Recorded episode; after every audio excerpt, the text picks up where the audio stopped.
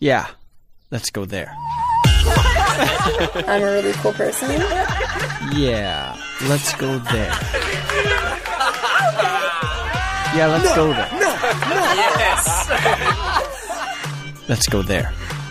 How do we do it? Welcome to Yeah, Let's Go There. I'm your host, Jay Russell Mikkelsen, and today we're going somewhere different. We're going to play a story written and produced by Nathaniel Kraus. Nathaniel's a friend of mine. We met a couple years ago in a creative nonfiction writing course. He impressed me with his writing skills, and it turns out he's equally talented with audio. The story is called Habitat, and it's about home and the struggle to belong. I am five, standing in the front yard of our apartment building in Tuscaloosa, Alabama, watching a swarm of honeybees on the side of the neighboring building. It is a massive cluster, a dark knot under the gutter pipe, changing shape in front of me. A haze of thousands of bees floats like sand thrown into the air. The world is a droning whine. Our neighbor in a summer dress is unpinning her laundry from the clothesline in the back, placing it into a wicker basket. When the line is empty, she lifts the basket and crosses the side yard in front of me. She smiles at me as she walks, clutching the laundry at her waist. Small, dark specks move around her.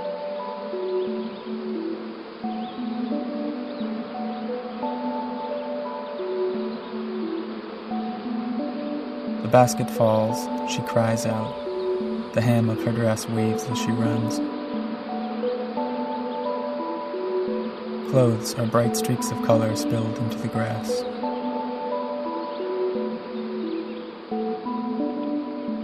My younger brother has been born. My father is moving to another apartment. Is he coming back? I ask. No, my mother says. This is one of my first memories.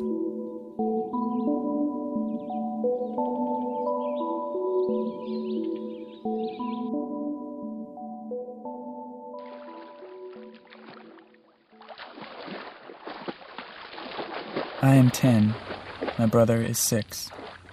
We have been transferred to a town in South Texas where my stepfather is a pilot at the naval base. Every weekend, my father calls. He speaks to me first, then my brother.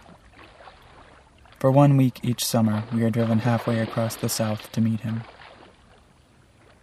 At our house, we have a swimming pool in the backyard, a figure eight shape that we spend most of the summer in. Yellow jackets come to drink near the lip of the pool, where lost water is held in the pores of concrete. My brother and I approach them, creeping along the edge with our fingers held out taut and long and bending in an upward curve. We crush them from above with our palms. The bodies drop into the water, where we usher them into the mouth of the filter, feeding the pool dead insects.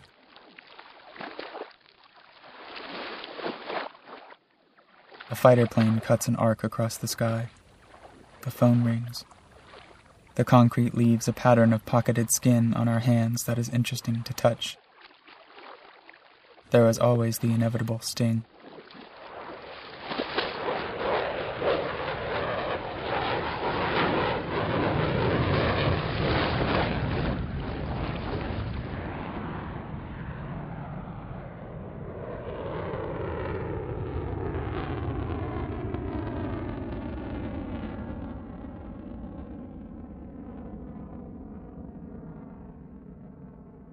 My brother is nine.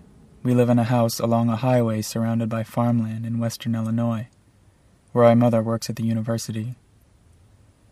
Behind our house, the corn is a foot high. Near the edge of the field, at the bare spot in the grass where the burn pile used to be, I hear a muffled buzzing that rises when I step near and fades when I step away. Our mother took a trip out west and didn't tell anyone where. I found a note in her purse after. If only the plane would crash.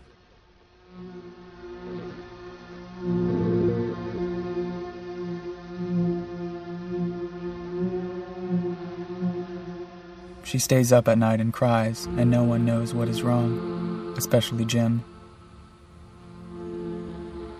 I call my brother out to the yard. We throw rocks at the spot. This is what boys do in summer. Two or three bees fly out and whir through the air, then retreat. But the sound below is huge and angry and terrifying in an electric kind of way like there was a cauldron of them below, seething and ready to burst through the surface like a geyser. We want them to come after us. We throw from a distance and sprint toward the house before turning to look. We throw, run, look, and return again and again, chased by the sound. Throw, run, look, return.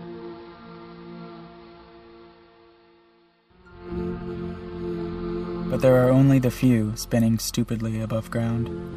We run only halfway to the house, then only ten feet away. Soon we don't run at all. We stomp on the ground, the bare, dusty spot in the yard, as though the top layer of earth would splinter through like floorboards. We unspool the long hose from the spigot at the back of the house, stringing it all the way to the edge of the yard. They have to come out now, we think but there is nothing, and no more sound from below, just a dark circle of mud. They float in their hollow chambers beneath the dirt. The phone is ringing inside. No one really lives here. My brother and I return to our own rooms and wait for the next thing to shake us out. Thank you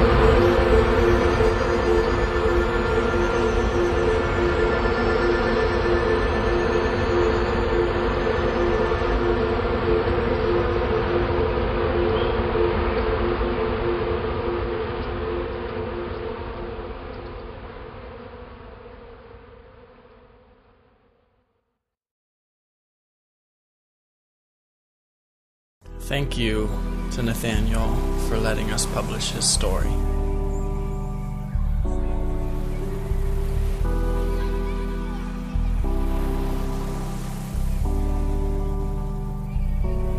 You can find, listen to, and download every episode of Yeah, Let's Go There on yeahletsgothere.com, where Yeah is spelled Y E A H. You can subscribe on iTunes and now also on Stitcher. Download the Stitcher app on your smartphone and please leave comments and reviews on both iTunes and Stitcher to help spread the word. And uh, while you're at it, you could leave a link to an episode on your Facebook wall or tweet a link to the show. We'd appreciate it. You can find me, J. Russell Mikkelsen, on Twitter at J.R. Mikkelsen. That's J R M I K K E L S E N, and on Facebook as J. Russell Mikkelsen. That's Russell with two S's and two L's.